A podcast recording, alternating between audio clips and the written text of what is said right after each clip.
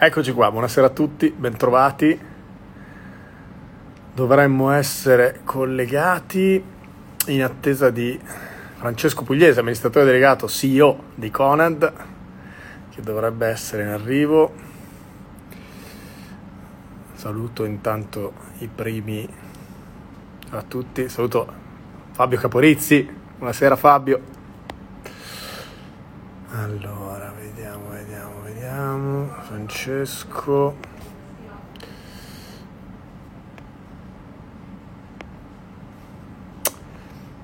Dovrebbe essere in arrivo. Allora, eccolo. Francesco, ti ho mandato una connection, dovresti vederla già. Eccoti, ti vedo, ti vedo in verticale adesso. aspetta, aspetta, aspetta, ecco adesso va meglio. Come stai? Bene, tu come stai? Molto bene, molto bene. Ti vedo, non, non mi sembra l'ufficio, quindi deduco che sei arrivato a casa. E, e ora... Sì, sono arrivato a casa proprio per fare questo webinar e non, e non, farmi poi dopo tutto in autostrada Traffico, dopo. Certo, certo, certo.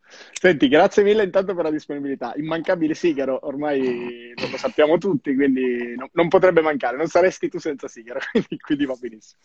Senti, ma come è passato questo periodo? Nel senso, parlo, parlo, sto parlando a Francesco Pugliese, uomo, prima, poi entriamo nel merito del, del delirio. Credo di essere una persona fortunata perché in realtà in ufficio durante tutto il periodo di lockdown pesante eh, andavo solamente lunedì e venerdì e il resto del tempo lo passavo a casa. Però sono una delle persone fortunate perché vivo in una casa che è una monofamiliare ed è all'aperto e quindi ho sentito poco questa sofferenza pur avendo in casa mia figlia che faceva le lezioni perché ha fatto la maturità la settimana scorsa. Ah, quindi rientra lavorava... tra quelli che hanno fatto la maturità da remoto. L'altro che lavorava a casa in smart working. Però vivendo così e stando, avendo la possibilità di stare anche fuori, l'ho sofferta meno eh, ho pensato molto a chi viveva in appartamento, certo.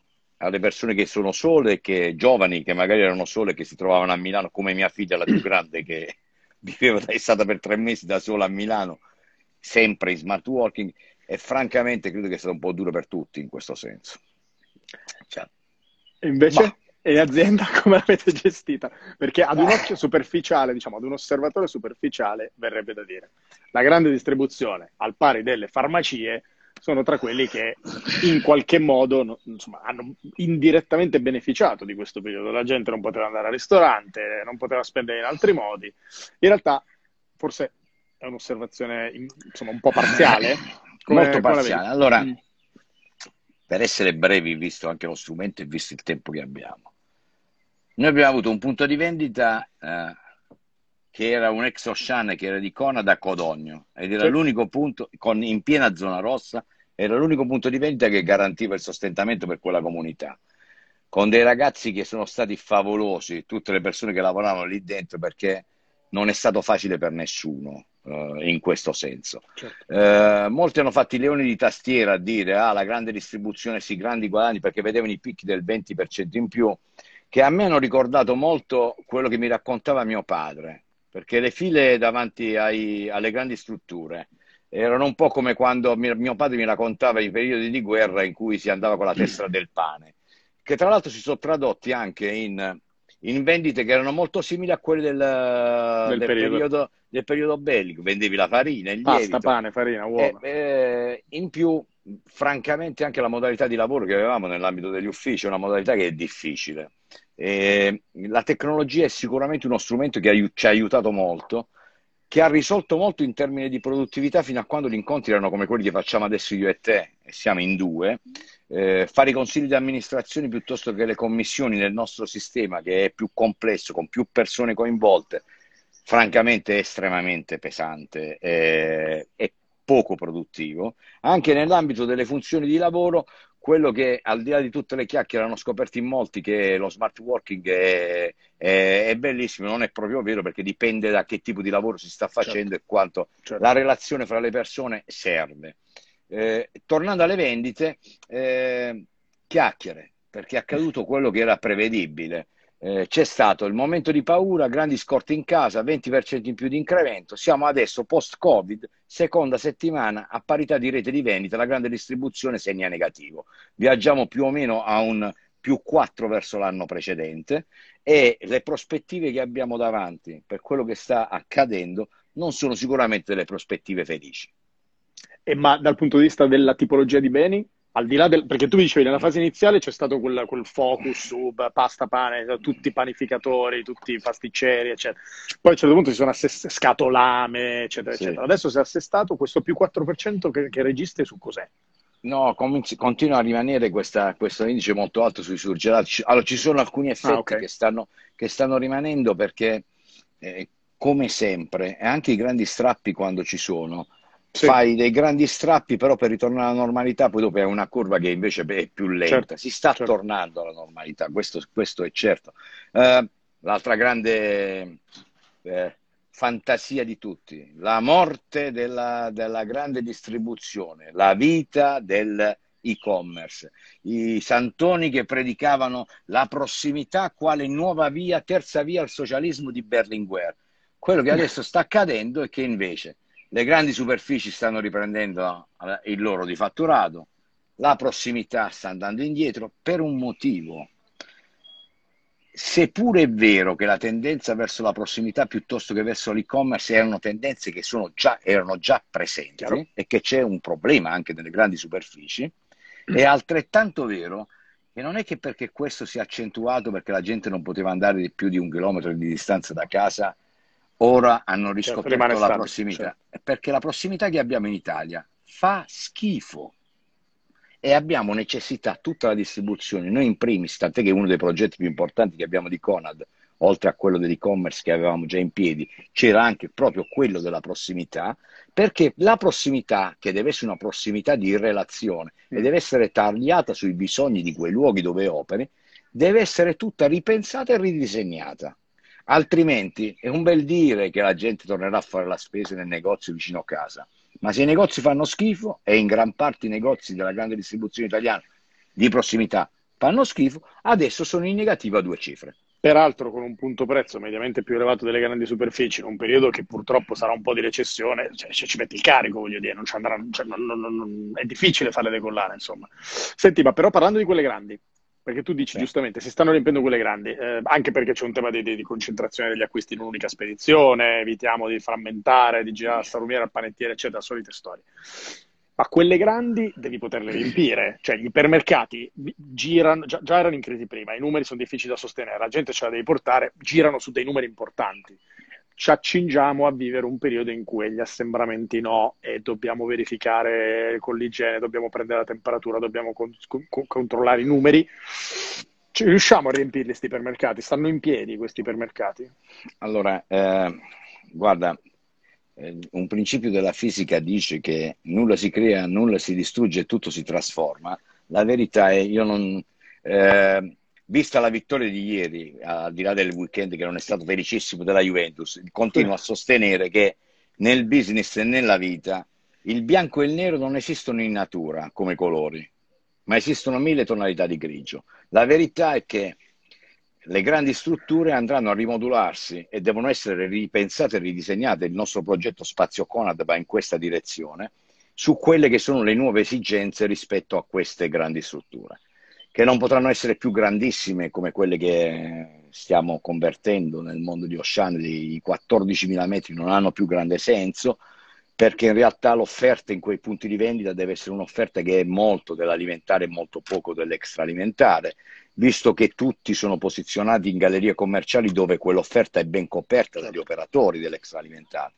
Quindi vanno ripensate e ridisegnati in quell'ottica anche in termini di livelli di servizi piuttosto che di freschezza, piuttosto che di prodotti freschi, ma avranno una loro dimensione e un loro essere. Io ricordo che capelli bianchi sono più vecchio di te e questa è la cosa che mi fa più invidia in, proprio in una maniera allucinante. È che eh, nel 92, quando uscirono i primi discount, ancora una volta i leoni che all'epoca non erano della tastiera ma erano della penna, ma sono sempre gli stessi, eh. scrivevano con la penna, però sono, sono, sempre gli stessi, adesso provano a fare i leoni di tastiera, ma eh, dicono le, le, le solite cose, dissero il discount ammazzerà tutto morale e, e, predicavano un 10% di quota di mercato del discount a brevissimo. Bene, dal 92 al 2020 abbiamo letto quel 12% ci ha impiegato la bellezza di 28 anni. Quindi perché?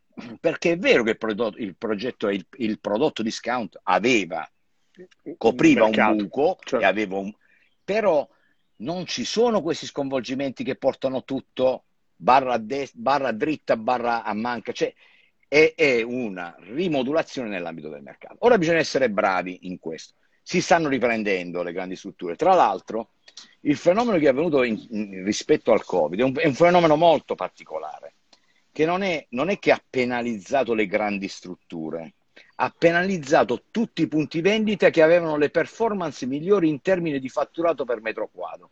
Mm-hmm. Ed era anche scontato, perché se ho un fatturato per metro quadro molto alto, vuol dire certo. che ho una frequenza nel punto di vendita elevata eh, e proprio quell'assembramento che dicevi non ti consentiva di dare risposte adeguate certo. per quel numero. Ora si sta riposizionando. Anche le domeniche, le, le, domen- le prime due domeniche che si è riaperto dopo il Covid, hanno segnato ancora dei, dei, degli indici negativi rispetto alle stesse dell'anno precedente, ma si sta riequilibrando e questo ancora una volta tutti quanti hanno predicato le domeniche non servono più, palle. Se sono stato bloccato per tre mesi dentro casa e arriva il weekend, è certo, vero che sarà certo. pure una priorità, ma la priorità della domenica è una priorità di servizio di chi lavora e lavora durante la settimana e magari va a fare la spesa la domenica. Quindi è una risposta che è di servizio. Non potevi pensare che adesso tutti quanti andavano a fare la spesa la certo, domenica. Certo, cioè, certo. Soprattutto con davvero, questa stagione. Eh, eh, guarda, io francamente in questo periodo ho visto e ho sentito tante di quelle balle e di questi soloni che da dietro una scrivania senza andare in un punto di vendita hanno predicato eh, in maniera allucinante facendo i visionari, ma non perché avessero una visione, ma perché proprio avevano le, le visioni, le visioni che è un po' diverso. un po' diverso. Senti, hai citato Shan. Io 15 anni fa ho, ho, finito l'università e mi sono specializzato in eh, distribuzione commerciale e comunicazione d'impresa con Luca Pellegrini che tu ben conosci. E quindi Luca, quando mi parlava di distribuzione commerciale, mi diceva tante cose, tra cui, se c'era una grande verità, è che questi signori francesi che tu hai citato, quindi penso a Auchan, penso a Carrefour, per citarne tanti, perché ci sono anche in altri settori, non solo diciamo della, della GTO, in qualche modo scrivevano le regole del gioco, al di là di Walmart eh, e di qualche altro americano, quelli grossi grossi, sicuramente in Europa, erano i francesi. Quindi i francesi erano quelli che conoscevano le dinamiche del business, i francesi erano quelli che sapevano farlo scalare, i francesi erano quelli che sapevano far ruotare i prodotti. Ora, senza entrare in sterili diatribe Francia-Italia, eccetera. Però, se devo dire una cosa, senza proprio nessun tipo di campanilismo, oggettivamente onore al merito, le regole del gioco. Mm. No, sì, ci sono, ci Dicevo, sono le regole del gioco questa volta le avete riscritte voi, cioè è Conad che ha fatto il cosiddetto takeover su Ocean e non viceversa. Ed è una cosa che probabilmente se qualcuno l'avesse raccontata ai banchi dell'università 15 anni fa o a chiunque fino a qualche anno fa sarebbe sembrata quasi paradossale. Come la vedi? Come è andata? Come è successo? Immagino che sia un successo anche di cui vai fiero, per cui to- tolgo l'immagine. Allora, guarda, guarda eh, no, senza immagine, ma... Ma dai, stai già sorridendo. Eh... stai già sorridendo, no, si vede che ti No, sto, so... sto, sorridendo per un motivo. Guarda, ancora una volta, vedi, eh, credo che noi ci dobbiamo abituare a pensare alle cose inquadrandole bene rispetto a quelli che sono i contesti nei quali si opera. Sicuramente è vero quello che diceva Davide Pellegrini, che ascoltavo anch'io, non da studente di mortacci, cioè, ma, ma, già impegnato nel business e, sì. e in maniera rilevante. Ed era reale, però mh, alla fine c'era un, qualcosa che secondo me in generale nella distribuzione, soprattutto quella francese, non ha compreso. Il business del retail è un business che è locale, e che quindi ha delle regole sue. di adattamento sia nell'ambito dei format che nella costruzione di quello che è l'assortimento che non possono essere eh, trattate. In più, il fenomeno dell'ipermercato, che era il loro grande cavallo di battaglia, era adeguato in un paese come la Francia. Eh, guardate che se, è, è, molto diversa rispetto all'Italia.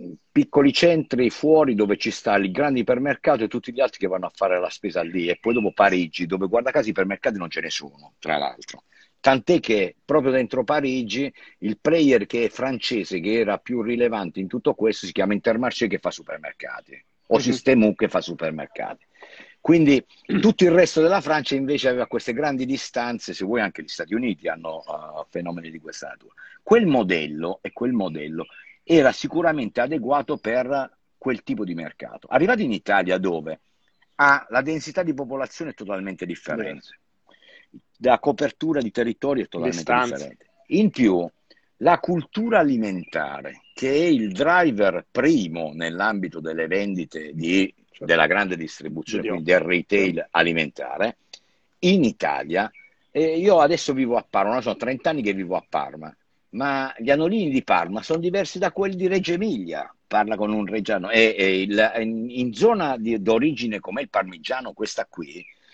parlano del casello, ti dicono il casello X numero Y, che un, un, calabrese come te, un pugliese come me, quando sono arrivato a Parma, dicevi il casello, basta l'autostrada dove fai, cioè, dice, pensavi a qualcosa di differente, soprattutto allora che non mi occupavo di questo mestiere, ma ero nel mondo industriale.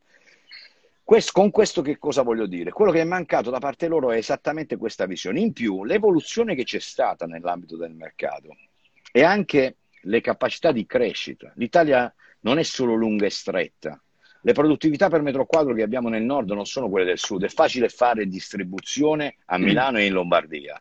E il reddito pro capite della Lombardia è tre volte e mezzo quello del tuo, della tua regione fare lì i super eh, anche della Puglia, dai, non, non fai, non fai no, de, no, no, della Puglia, della Puglia siamo messi un po' meglio, dai, mo, che caspita, cioè, ricordati che hai sempre qualcuno che è più a sud di te o più a nord di te. Quindi, detto questo, e al di là delle battute, eh, il vero tema è che devi adeguare, devi avere una flessibilità nell'ambito del territorio differente per meglio cogliere quelli che sono i bisogni. Certo. Allora adesso ti dico, e qui è senza pena di smentita, al contrario di quello che diceva, che parlava di modelli che erano più industriali. È un caso che il leader di mercato in Francia adesso, indipendentemente dal modello, è una cooperativa di imprenditori che si chiama Leclerc. Il leader di mercato in Germania è una cooperativa di imprenditori che si chiama EDK e il secondo è Reve ed è un'altra cooperativa di imprenditori.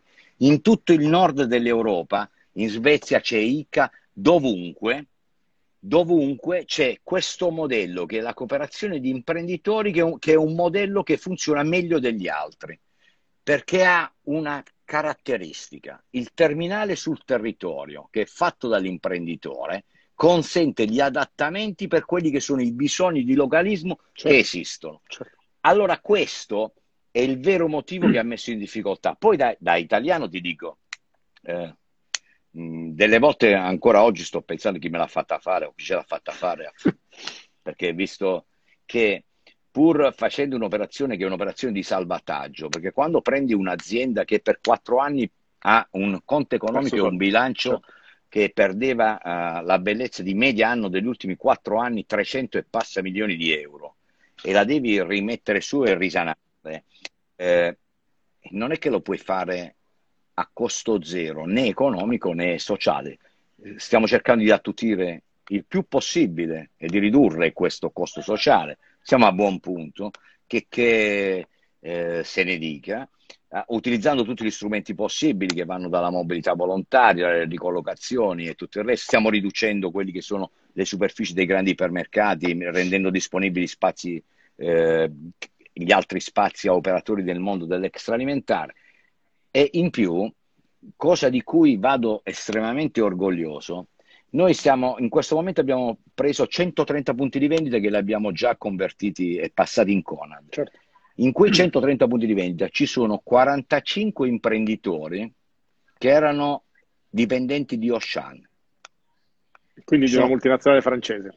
Ci sono, sono 45 che, no, ma non sono dipendenti, sono diventati imprenditori certo, perché li abbiamo avviati ad un progetto, che è la cosa della quale sono più orgoglioso indipendentemente da tutto e dai numeri che tireremo finali, perché la vera risorsa scarsa che abbiamo noi come eh, impresa è proprio quella dell'imprenditore. E quindi il nostro primo obiettivo è quello di costruire nuova classe imprenditoriale e costruirla attingendola lì eh, ha, ci ha dato due segnali. Il primo è che dentro Shan c'erano delle persone che erano comunque valide, perché se da, addirittura da dipendente eh, sono capaci di diventare imprenditori vuol dire che erano persone, ma eh, in generale abbiamo trovato nella parte media, quindi proprio nel middle management e, nel, e nell'ambito delle punti di vendita, tutte persone che professionalmente a posto.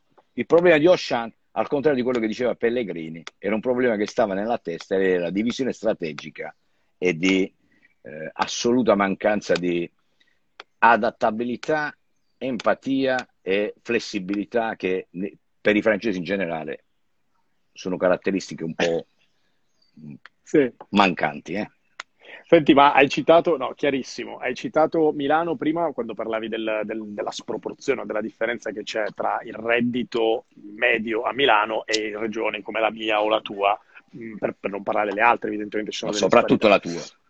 Soprattutto la mia, eh, questo tema però si traduce anche sulla abit- alfabetizzazione digitale, sull'attitudine a usare l'e-commerce. Adesso sto entrando nel territorio di discussione più acceso tra me e te e lo so, perché tu giustamente mi dici, lo so bene che l'e-commerce è un trend, lo dicevi prima, lo so bene che è stato certamente accelerato dal e per il Conad, eh, sì, il, Conad il, il, il, Covid, perché evidentemente er, abbiamo fatto di necessità virtù. So anche che crescerà e probabilmente quello che avremmo fatto in cinque anni fatto, lo faremo in due in termini di accelerazione, ma sempre al 4, 5, 6% arriviamo. E quindi, tutto sommato, peraltro, se facciamo una media ma questa polarizzazione poi sarebbe su Milano, perché al centro-sud, nelle geografie da cui veniamo noi, eccetera, la gente ha ancora abitudini diverse e come ricordavi prima, non si gira di notte un'azienda, una, una, una, un comportamento, un'abitudine, eccetera. La domanda che ti faccio è, cioè, raccontaci come vedi tu l'evoluzione dell'e-commerce sulla grande distribuzione organizzata in particolare quindi su questo benedetto food su cui qualcuno dice non decollerà mai, qualcuno dice forse decolla, qualcuno dice non arriva più del 5 in 5 anni. Dove siamo? Come la vedi tu? Allora, io come sempre cerco di essere realista e pragmatico. Secondo me decollerà, arriverà a quel 5%, per tre anni glielo do stabile a quel 5%, che era una soglia alla quale saremmo arrivati dopo 5 anni e forse anche di più e quindi questa è stata l'accelerazione che c'è stata. Dov'è il tema? Questo 5% di media nazionale sarà totalmente diverso quando poi dopo andiamo nei singoli micromercati, perché sarà il 10 probabilmente o il 15 a Milano, eh, sarà il 3 da un'altra parte, quindi dove, dov'è la vera sfida? La vera sfida è costruire modelli sotto il profilo della supply chain compatibili economicamente, perché oggi nell'e-commerce dell'alimentare perdono tutti cioè si perde, e oltretutto si fa anche una cosa sbagliata, che è quella di non far pagare il servizio che si sta dando.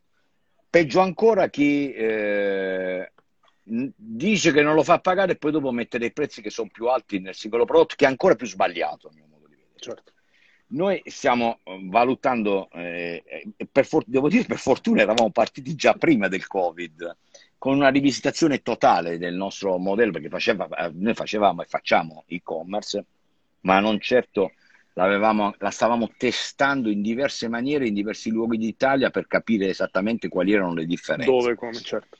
E, e, e soprattutto per, per verificare come farlo. E le modalità possono essere diverse. Sicuramente il punto di vendita che va a consegnare è proprio l'ultima, è la, è la frangia, e quello è solo mero servizio ed è poca roba. Quindi bisogna organizzare una supply totalmente separata che magari utilizzi, per esempio, gli spazi di riserva del grande ipermercato che abbiamo ridotto e che abbiamo per fare invece da dark store eh, e per consegnare, che si muova in delle logiche di conto economico e di distanze chilometriche che consentono di avere costi che sono i più bassi possibili, ma soprattutto che alla fine stabilito quali sono i costi, al cliente gli devi dire se vuoi il prodotto che ti viene consegnato a casa, devi fare l'ordine in questi termini, te lo consegno in, queste, in questo tempo e paghi questi soldi. Ma quando Perché... dici paghi questi soldi intendi pagare il servizio di il delivery servizio. o anche l'attività dell'essere umano che al posto tuo preleva i prodotti dagli scaffali, ti prepara il pacco e poi lo dà a qualcuno no. che fa la consegna? Perché no, no. il digitale, scusami se te, te la faccio eh. ancora più precisa perché mi interessa molto il tuo punto di vista. L'e-commerce ha abituato le persone all'idea che se lo compri online costa meno che in negozio. Ma qualcosa ha creato una serie di scompensi poi tra di, di, di casini vari.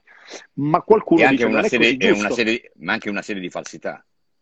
Perché poi dopo scopriamo, sì, sì, vero, vero, scopriamo che non è, non è proprio che te lo fanno pagare in un altro modo. Certo, certo, eh. esatto, esatto, esatto.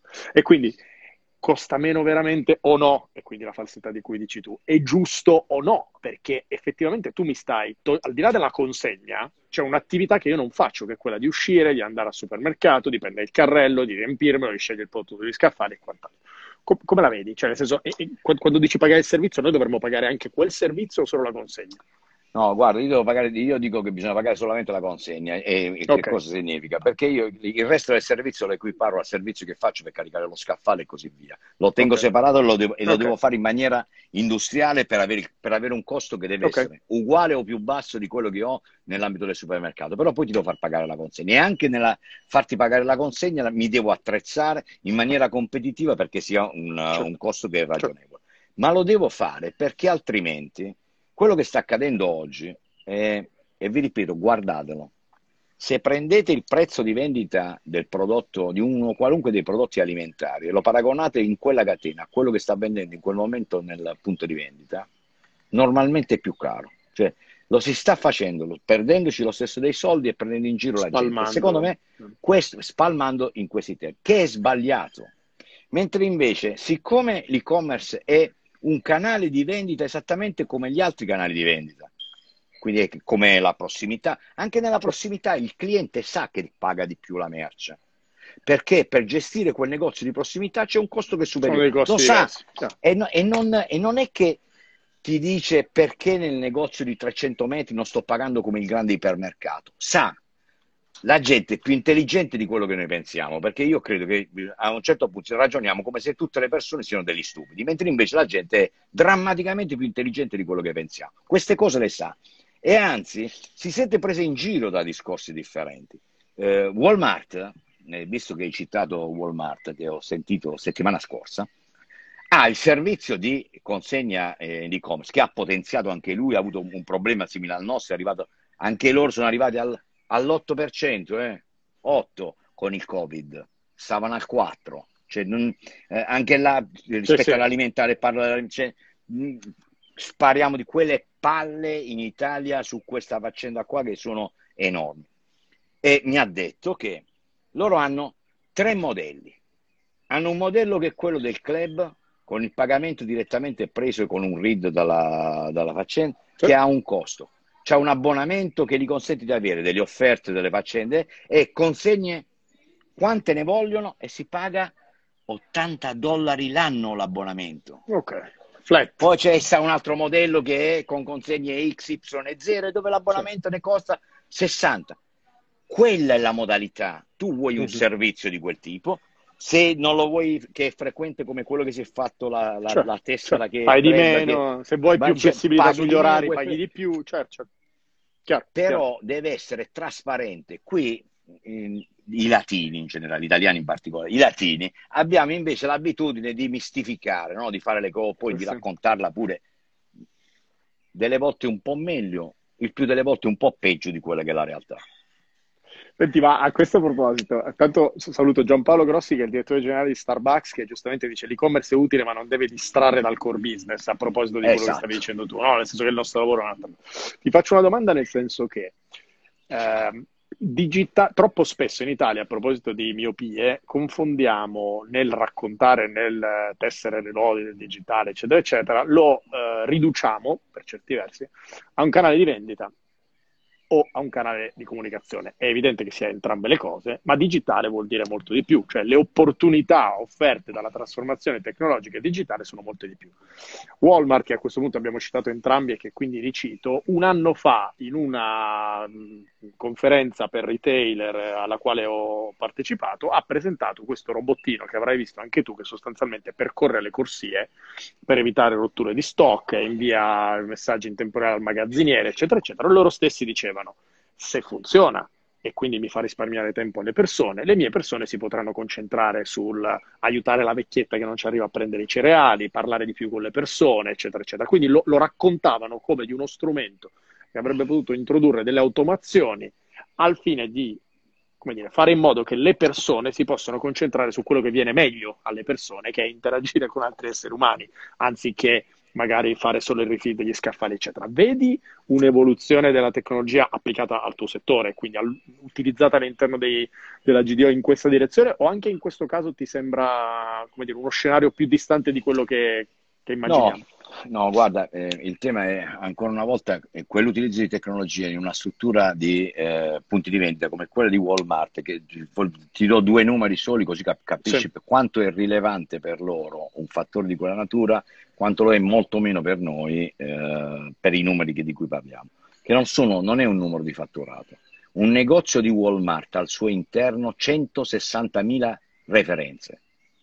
Il più grande ipermercato che abbiamo in Italia, vuoi prendere, ma non noi di Coni, il più grande ipermercato che c'è in Italia ne avrà 30.000. Certo. Capisci che quindi l'utilizzo dell'uomo per fare solamente certo. eh, refill genera delle efficienze clamorose in quel caso certo. e, e, soprattutto eh, c'è un tema il negozio fisico ha un valore nel momento in cui mantieni un concetto di relazione se svuoti questa relazione attraverso solo degli, degli strumenti che sono tecnologici, questo uh, viene meno quella che è la ragione per la quale c'è poi dopo il negozio fisico. Eh, la tecnologia però è estremamente importante, ci sono alcuni ambiti dove si sta facendo delle cose ma si può fare ancora meglio. Se io ti dicessi qual è il punto in un negozio, qual è la parte dove ti rompe di più le balle esserci, senza che te lo chiedo che non la ti metti in difficoltà, è bravo, però è la cassa. Dico, allora, semplificare, semplificare, semplificare certo. quello e togliere persone dalla cassa per averle in termini di relazione a tutta l'evoluzione che sono dei banchi freschi, della gastronomia e così via, dove lì conta. Non, non è solo un fatto di relazione, è un fatto proprio di interscambio e anche di divulgazione di quelle che è certo. cultura gastronomica. Questo è un fattore che stiamo cercando tutti, lo stiamo introducendo tutti in maniera più o meno diffusa, ma che è, è rilevante. È rilevante. Okay. Rispetto a questo discorso della tecnologia, mi piace però fare un, un, un, un passaggio che è il seguente. Eh, un anno fa Walmart ha detto quello, eh, ti do un'anticipazione io, di, che ancora non ci sta che mi ha fatto molto piacere, il motivo della chiacchierata che ho fatto con loro è legato da questo. Noi, nell'ambito di questa costruzione di ciò che deve essere omnicanalità, pensiamo sì. che un punto di vendita deve offrire servizi che vanno anche al di là del fisico. E uno degli aspetti è che se sono un punto di vendita che vuole essere centrale in termini di offerta di servizi di comunità e, e tutti intorno alla famiglia, non puoi trascurare il fatto che devi offrire servizi che sono finanziari e bancari, uh-huh. di risparmio, di assicurazione e tutto il resto e stiamo costruendo una piattaforma tecnologica con partner importanti in questo mondo che ci devono consentire di offrire tutta una serie di servizi, da quello bancario, il mutuo, il quid loss pay, tutto quello che vuoi in questo senso piuttosto che i contratti di energia elettrica e così via, che sui clienti fidelizzati gli consente di avere migliori condizioni, maggiore attenzione, tutto informatizzato e tutto quindi digitale e eh, che si muove in questa direzione. Beh, la cosa che mi ha colpito è che noi siamo partiti con questa idea, con questo progetto sei mesi fa e sei mesi fa è partita anche Walmart a fare esattamente la stessa cosa. Io ho detto, guarda, io rappresento quasi un punto di vendita tuo perché, perché loro fanno 600 no, miliardi di fatturato, certo. noi ne facciamo 14, dico però evidentemente in Italia non siamo proprio tutti dei pirla è interessante però, è pazzesco. E senti, ma questo però è, è anche un modo di, di, di, fare squadra con i vostri clienti fidelizzati, nel senso che sfruttate la massa critica dei vostri clienti fidelizzati per offrire loro delle condizioni agevolate su una serie di servizi, se capisco Mi piace bene, dire giusto? fare comunità. Fare Mi comunità. piace dire fare comunità. Quanto perché tu prima dicevi, è evidente, osservando anche altri mercati, che in questo momento il modello vincente all'interno della grande distribuzione organizzata sia quello della cooperativa, quindi anche da questo punto di vista non siamo dei pirla in Italia, visto che voi rappresentate in questo momento. Allora la domanda a questo punto è, i vantaggi li hai raccontati prima. Se c'è un imprenditore a valle, quell'imprenditore per definizione avrà delle capacità di adattamento all'offerta perché il suo primo interesse è farlo e lo farà in maniera egregia. Io gli servo, tu gli servi. Da sparring partner, gli, gli, lo aiuti su tutta una serie di cose che, che, la scala rende possibili, ma è lui che ha quella sensibilità del mercato e che è il primo a essere incentivato a scaricarla a terra. Dall'altra parte la complessità nel gestire una certa frammentazione che è tipica delle, di, di, questi scenari. Come, come si, si, si, trova il trade-off? Come si fa a fare così bene questo lavoro? Perché se da un lato è vero che è il modello vincente, dall'altro si parla dell'Italia che non sa fare sistema e dell'Italia che non ci mettiamo mai d'accordo e per di più tu giustamente ricordavi in, nei tempi che viviamo il tutto lo devi fare pure con tante icone su un mosaico da remoto, diciamo non è proprio una passeggiata. Come, come si fa? Come si fa a farla bene questo lavoro? Uh e allora, guarda, eh, l'altro giorno in un incontro con dei giovani all'università mi hanno fatto una domanda che risponde molto a questa, a questa tua. L'hanno formulata in maniera differente, però il, il, nella risposta c'è il senso anche alla tua di domanda. Mi hanno chiesto qual è la differenza fra essere un manager cooperatore e essere un manager invece nell'impresa capitalistica e sì. più privata che è esattamente la, la, metà della vita che ho fatto io, l'ho fatta da una parte e metà dall'altra. Metà, e, e, e, ed, è, ed è, arrivo alla tua risposta, è esattamente lì il trucco, eh, e senza trucco e senza inganno. Cioè il manager cooperatore ha una caratteristica, deve avere uno spirito imprenditoriale anche lui, perché se in una cooperativa a proprietà diffusa come la nostra, quindi dove c'è, devi essere tu che devi avere la visione del lungo periodo perché al, al, al, socio imprenditore cooperatore quello che è richiesto in termini di valori sono i valori del mutualismo e quelli dell'attenzione al territorio, il fatto che lui è un cittadino nel luogo e quindi deve vivere quel luogo come il luogo che gli deve portare il profitto e quindi nell'evoluzione deve essere terminale operativo, ma l'innovazione e, e, tutto il resto e anche la visione che è di lungo periodo tocca al manager cooperatore. Dove si, dove si deve fare carico? Ed è diverso perché nell'impresa privata tu condividi queste cose, però quel, quel ruolo è dato dall'imprenditore, dato dalla proprietà che dice Chiaro. lì voglio andare. Qui hai un compito in più, devi essere tu che lo devi tracciare e però non essendo tu il padrone, hai, devi avere una capacità che è quella del coinvolgimento mm-hmm. per far comprendere loro che quella è la via, ma la devono, la devono prendere come loro, la devono decidere loro. Quindi, perché alla fine sono loro quelli che sono responsabili. Quindi è un lavoro che è estremamente complicato in questo senso, ah no, che richiede, che richiede eh, connessione continua, in cui il, non esiste il top down o il down da top, cioè è un, una continua evoluzione che parte dal basso e arriva in alto e dall'alto arriva in basso. E questo è il, il grande fattore dove da noi, eh, e per un'impresa così che è fatta di persone, il punto più rilevante è stabilire dove devi andare e sape- sapendo che non ti devi fermare mai, magari di andare più lentamente, ma ogni giorno devi fare un passo in più, coerente con quel punto di arrivo. Quindi devi, è, è affidato al manager quello di condividere qual è il punto di arrivo e poi nell'implementazione del day by day spostare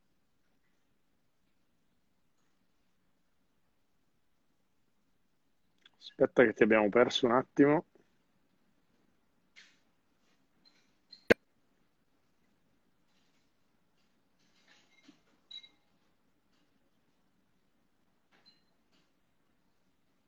Guarda che il 33% non ce l'ha nessuno in Italia, ma soprattutto sono in pochi che ce l'hanno in Europa, perché se escludo l'Inghilterra è una delle best performance che esiste a, a livello continentale eppure realizzata con degli imprenditori che se non credessero in quello non te lo, non te lo prendono il prodotto. Eh? Certo, certo.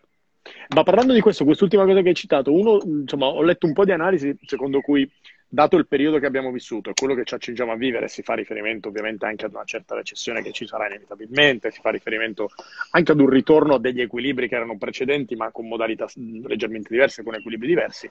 La marca insegna che hai appena citato pare possa essere uno di quelli che esce cioè, uno dei vincitori da questa situazione, cioè pare che ci possa essere un momento storico nel, nel prossimo futuro. Parlo di post-lockdown, non di post-Covid. Io distingo le due cose nel senso che il post-lockdown è da adesso per un anno. Post-Covid probabilmente fra un anno e quando speriamo si ritornerà su livelli eh, diciamo, precedenti alla crisi dal punto di vista anche del PIL, eccetera. In questa fase di post-lockdown, diciamo, per i prossimi 12 mesi, qualcuno dice la marca insegna è quel giusto compromesso tra la rassicurazione e il value for money che serve in questo momento per rispondere alle esigenze delle persone.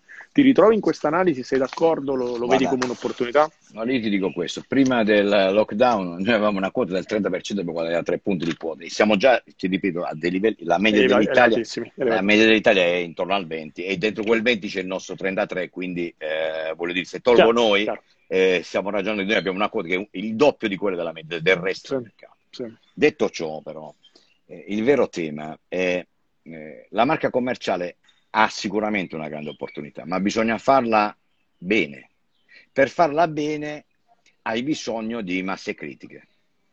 Il vero problema che abbiamo avuto in Italia in un'evoluzione più lenta che negli altri paesi d'Europa uh, della marca commerciale è legato ad un aspetto, siamo drammaticamente, la distribuzione era più frammentata e quindi non aveva capacità produttive tali per garantire qualità, il giusto value for money di cui parlavi. Certo. Oggi comincia ad esserci un, un, minimo di concentrazione, ma siamo ben distanti che, che ne dica Centromarca, che mi staranno ascoltando, ma in, eh, la concentrazione che c'è in Italia è la panacea per le aziende di marca eh, italiane, perché è diverso quando vai in eh, i primi 5, 5 distributori italiani, se certo. sommo le quote, a malapena superano il 55%.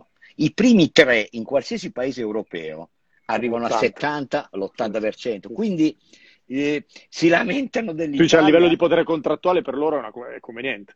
Esatto, dico quindi che, che poi giustamente a, ecco, a Napoli direbbero che anni è fot, cioè devono fare questa, que, que, questa cosa, li, chiaro, li, chiaro, chiaro. li, li chiaro, comprendo, però è verissimo, ma il tema della marca commerciale è il prodotto più moderno che c'è in questo momento. Ok. Pensa che ad un fattore. Le innovazioni nel, nel, nel, mondo dell'alimentare più grandi che ci sono state sono legate ad, ad, alcuni fattori che sono legati anche al servizio. In primis la quarta gamma nel mondo della, eh, delle, delle, insalate e tutto il resto, per prima l'ha fatta la, la marca commerciale, non l'ha fatta ness, nessuna azienda di marca industriale. Nel mondo dei salumi, la più grande innovazione è stato il takeaway, è stato lanciato dalla marca commerciale e non eh, dalle le aziende industriali sono arrivate adesso. Si Però permettimi che... una provocazione su questo. Se io fossi centromarca in questo momento ti risponderei che voi siete in contatto costante col cliente finale, disponete di una serie di informazioni che diciamo, tipicamente non si riesce proprio a condividere, quindi la ragione per cui la marca commerciale arriva prima è perché il retailer è più costantemente in contatto con le esigenze delle persone e quindi le intercetta prima di loro che evidentemente sono intermediati e quindi loro potrebbero dirti tu hai le informazioni, ovvio che arrivi prima. La quota della marca industriale in Italia è drammaticamente più alta che in qualsiasi altro paese, eppure non produce quasi niente in termini di innovazione. Le uniche vere innovazioni nel mondo dell'alimentare in Italia le ha fatte un'azienda che si chiama Ferrero che da sempre fa un prodotto magari ogni vent'anni, però certo, lo fa bene. Però certo. però poi dopo per il resto fanno flankeraggio e poco più. Quindi mh, mm, non è mm, nemmeno vero, è anche il tema dell'informazione. Eh, noi abbiamo le informazioni su quello che sono modalità d'acquisto, ma ce l'hanno anche loro, basta che prendono i dati di AirAI e vedono anche loro quello che accade. Cioè, certo, non, credo, certo. non credo che non sanno leggere. sorvolo su questa, no, nel senso che non voglio entrare nel merito delle, delle, vostre dinamiche. Hai parlato tante volte di Italia e sai che mi fa piacere parlarne, eh, sia della dinamica con Adushan, sia adesso abbiamo citato le caratteristiche del mercato italiano, tu sei cavaliere del lavoro, quindi onorato di avere la possibilità di, di fare questo confronto con te, ma tra i miei onori c'è anche quello di essere come dire, amministratore delegato della vostra agenzia. Per cui una cosa che so molto bene è che l'80% dei prodotti che si vendono in un Conad sono legati a delle filiere italiane. E lo so bene perché ne abbiamo parlato di te un paio di settimane fa, ma lo so bene anche perché lo abbiamo raccontato no, in comunicazione. Questa, in questo momento storico, in particolare, ma in generale, è una straordinaria opportunità, ma anche una incredibile responsabilità. È un'opportunità, evidentemente, perché un, ci sarà anche, c'è, c'è, già in corso un sentimento di rinascita nazionale, rialziamoci, reagiamo, quindi tutto quello che è italiano, made in Italy, eh, fortemente radicato sul territorio, ha un'opportunità, ha una storia da raccontare, ma è anche una grandissima responsabilità perché in un momento storico come questo, insomma, significa avere un fardello non da poco per supportare la ricostruzione. Ve la sentite questa opportunità e questa responsabilità e come, eserci- come le eserciterete? Guarda, eh, ti dico la verità, più che dire che ce la sentiamo adesso, noi ce la sentivamo già nell'ambito del passato. Cioè, ehm, anzi, apprezziamo molto che ci sia uno spirito che va in questa direzione, che però eh, rischia di fare anche un po' di confusione, eh, perché eh, in questo momento in tutti i paesi d'Europa c'è in Francia dicono consuma francese, in Germania dicono consuma... E, e questo è un grande pericolo. È un grande pericolo, soprattutto per una nazione come la nostra che nell'ambito dell'export e del Made in Italy in, in export ha tanto delle sue di possibilità. Detto questo, quindi, che non può essere chiusura e sovranismo alimentare, rimane un fatto però. Nelle filiere dell'alimentare è indubbio che i nostri prodotti la nostra capacità è riconosciuta nel mondo come i prodotti che eh, li facciamo meglio degli altri. Sono più sicuri e sono più certi. Noi siamo partiti ma molto tempo fa. Io ricordo la, la prima campagna che abbiamo fatto. Oggi, oggi, è semplice, per tanti vedo anche molte aziende di marca che cominciano a dire eh, prodotto con latte italiano. Beh, io ti dico la verità, noi tutti i nostri prodotti lattiero-caseari che abbiamo nella nostra marca commerciale sono fatti con latte italiano, ma da 14 anni. Eh, in molti oggi dicono fatto con il Marine. pomodoro italiano. I nostri eh, derivati del pomodoro sono 15 anni che li facciamo solo con... Come scelta, era una scelta che è molto legata al nostro essere.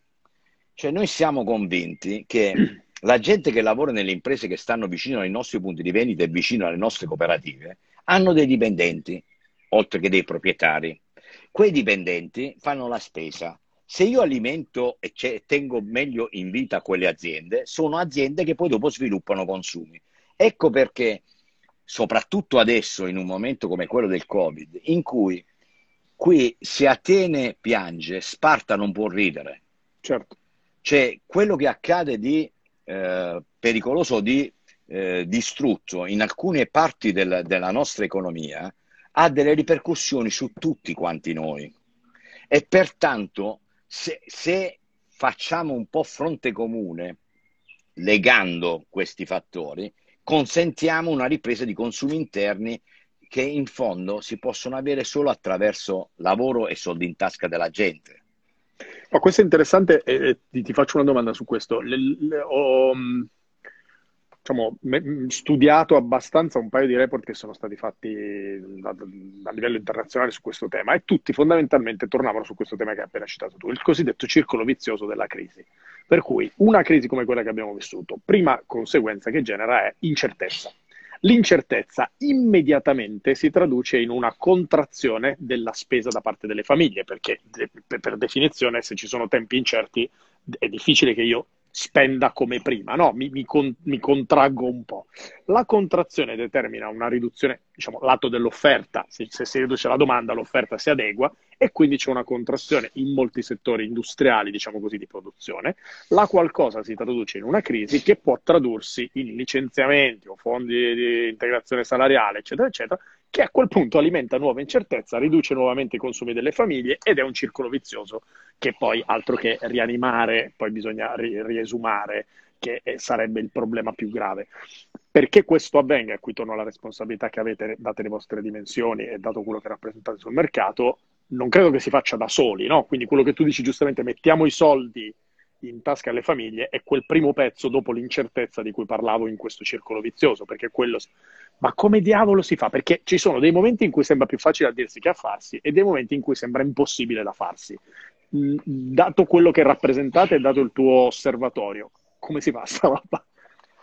Allora, uh, al di là di quello che ognuno di noi deve fare e che stiamo facendo, e quindi certo. privilegiare le filiere italiane ed è, ed è certo. un fatto, non è, non è uno slogan, è, è qualcosa di, di, reale e lo dimostrano i fatti certo. ed è un contributo. Però qui il vero tema è noi stiamo vivendo un, un periodo difficilissimo. Uh, la perdita di PIL che avremo in questo trimestre è intorno al 12%, si 12. parla, si parla di, di, di numeri che sono fuori dalla grazia di Dio. Tra l'altro in un paese che già di suo rispetto alla crisi del 2008 era indietro in termini di PIL di 4 punti rispetto a quello che era prima del 2008, quindi che ancora non avevamo recuperato quello che era accaduto nel 2008-2010.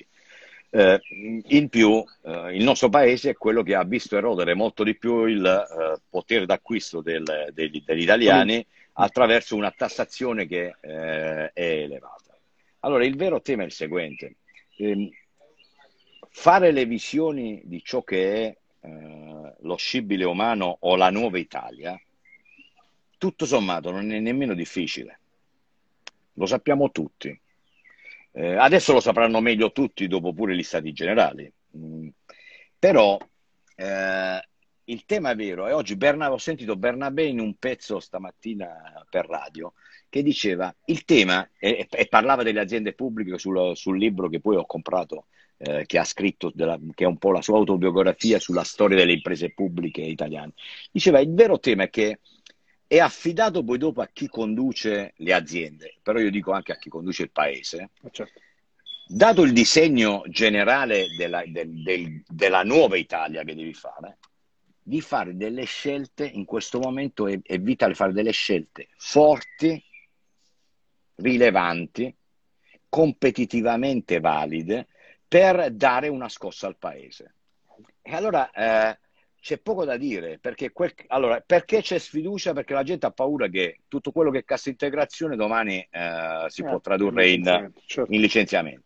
Due milioni e mezzo di posti eh, di contratti a termine che scadono fra settembre e novembre. Tutti quei due milioni e mezzo di persone stanno lì a pensare che cosa mi accade dopo allora, tutto questo, indipendentemente da tutto, cassa integrazione che significa 20% in meno di stipendio che stai avendo in, in tasca, quindi in meno. Certo, se, se, vuoi agire velocemente, eh, io capisco che c'è da sburocratizzare il paese, c'è da fare le grandi riforme, tutto, la, la riforma della giustizia, tutto, bene, ma subito o si taglia il cuneo fiscale e si mettono eh, soldi veri nelle tasche, e secondo L'altra grande operazione che si deve fare, abbiamo miliardi di euro bloccati sui lavori de, delle opere che sono già lì pronti, dove lì devi fare un intervento di sburocratizzazione per renderli disponibili, creando lavoro, perché la fiducia viene dal lavoro.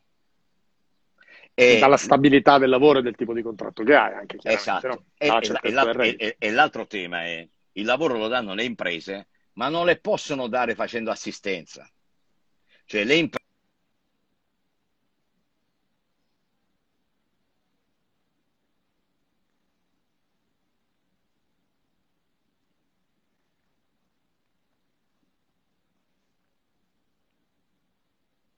opere di beneficenza. Certo, certo. Devono avere un, devono fare un messaggio. Certo, no, è chiaro, chiaro, chiaro. E oggi le stiamo narcotizzando. Senti, a proposito di incertezza, No, no, ma è chiarissimo il punto, mi, mi, faceva piacere sapere la tua opinione, ma l'hai, l'hai, raccontato in maniera molto puntuale, quindi è chiarissimo. A proposito di incertezza eh, e della situazione che hai raccontato, c'è una, una fascia della nostra aspetta che non ti, vedo un tuo dito ma non vedo più te. Eh, c'è una fascia eh, che è quella dei più giovani, so che tu hai dei figli che sono in età, diciamo, a cavallo tra ho appena iniziato a lavorare e sto finendo le superiori. E una cosa che mi ha colpito in una chiacchierata che abbiamo fatto io e te un paio di settimane fa, al tavolo c'erano diciamo, tra persone che erano fisicamente presenti e generazioni che erano rappresentate dai racconti, cinque generazioni diverse. C'era la generazione dei 20, dei 30, dei 40, dei 50 e dei 60. Alcuni di noi eravamo presenti, altri erano i figli di chi raccontava. E abbiamo parlato di una cosa. Abbiamo parlato di come quella benedettissima serie di Michael Jordan accomunava tutti noi nell'aver guardato verso qualcosa che evidentemente di cui condividevamo no, la, la, passione o il contenuto, eccetera. Che è una cosa difficilissima intercettare cinque generazioni ed essere... In un momento storico come questo, intercettare cinque generazioni, le esigenze di cinque generazioni, eccetera, per chi fa il lavoro di produrre contenuti, eccetera, è un macello.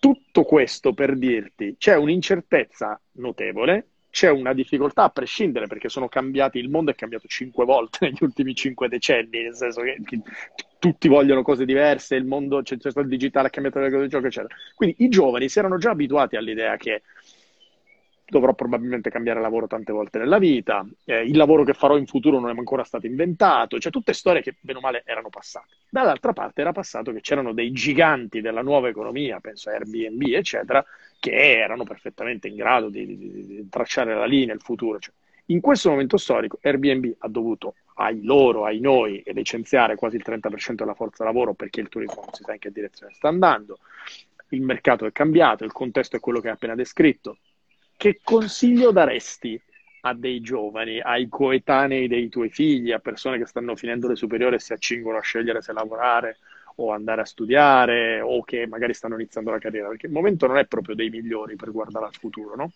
Allora, primo, eh, soprattutto a quelli che si stanno affacciando adesso al mondo del lavoro, piuttosto che all'università come mia figlia che deve, ha fatto la maturità venerdì e mo deve andare all'università, sta scegliendo la, la, sua facoltà, e, eh, ed è quindi è quello che ho detto a lei scegli il, la, il, profilo scolastico e lo studio che vuoi fare perché questo è, è importante come passo, devi fare qualcosa che ti appassiona. Sì. Quindi il primo punto, fai qualcosa che ti appassiona. Il secondo è quindi a quelli più grandi che sono di 28 di 30 anni, che sono gli altri due, eh, invece gli, gli, ho detto da sempre, da quando hanno cominciato nell'ambito del lavoro, che una delle caratteristiche più ricorrenti, tutti quanti diciamo che io ho cambiato cinque lavori nell'ambito della mia vita, eh, mio padre ne due, forse, forse uno, uno.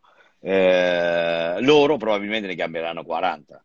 Ma il tema non è tanto il 40. Per essere disponibili a fare cambiamenti così, c'è una caratteristica che secondo me è il fattore critico di successo di ognuno di loro e che devono mantenere e coltivare ogni mattina, come si innaffia la piantina, tutti il resto loro devono innaffiare quella, quella capacità che si chiama curiosità per affrontare il mondo che è nuovo quello che è richiesto è non finire mai di appassionarsi e di avere curiosità verso il diverso. Bello passione Purtroppo, e curiosità. Quindi è passione e curiosità, perché tra l'altro è che sta diventando sempre più difficile, perché invece alcune spinte sovraniste, se volete, populiste e così via, stanno andando nella direzione opposta, che è quella della chiusura e non stanno aiutando nemmeno in questo senso eh, i ragazzi. Quindi in questo, e non, l'ho, non, l'ho, non l'ho detto per politica, non, non, è un discorso politico, questo è un discorso davvero di... La, ricetta, la certo. ricetta per avere visione ed essere tranquilli nell'ambito del futuro è quella della passione e della curiosità. Passione che significa impegno, eh, perché poi passione significa impegno. Quello non deve mancare mai, però bisogna essere molto curiosi e quindi disponibili a seguire nuove tendenze o addirittura eh, costruirsele.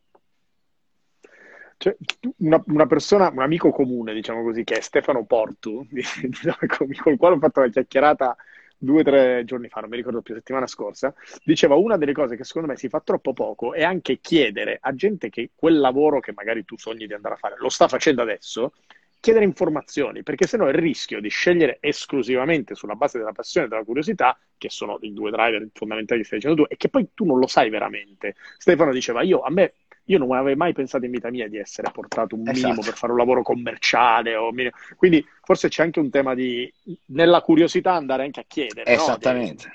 Bello. Senti, Instagram mi sta ricordando che tra un minuto e 36 ci butta fuori tutte e due. Io ti ringrazio moltissimo per la chiacchierata. Ti ringrazio per tutto, tranne che per battute infelici sulla mia Calabria, ma da un pugliese me ne devo aspettare. Vabbè, ma te ne, faccio, te ne faccio un'altra. Ti ringrazio per un verso, però eh. sei un comunicatore che non funziona. Eccolo! Perché hai fatto la locandina dove è scritto Giuseppe Sestigliano, CEO della grande multinazionale. Poi vai a Conad e scrivi Francesco Pugliese AD L'ho eh. apprezzata perché hai voluto sottolineare la mia italianità, però... Vedi, vedi, vedi, volevo sottolineare, la tua... io rappresento una, una multinazionale, tu eh, sei sì, fa... eh, eh. Deus Ex Matica di una grande azienda italiana. Grazie mille per il tempo e per aver grazie, accettato. Grazie a te Davvero. e a quelli che ci hanno ascoltato. Arrivederci. Un abbraccio. Ciao. A presto. Ciao, grazie. Ciao.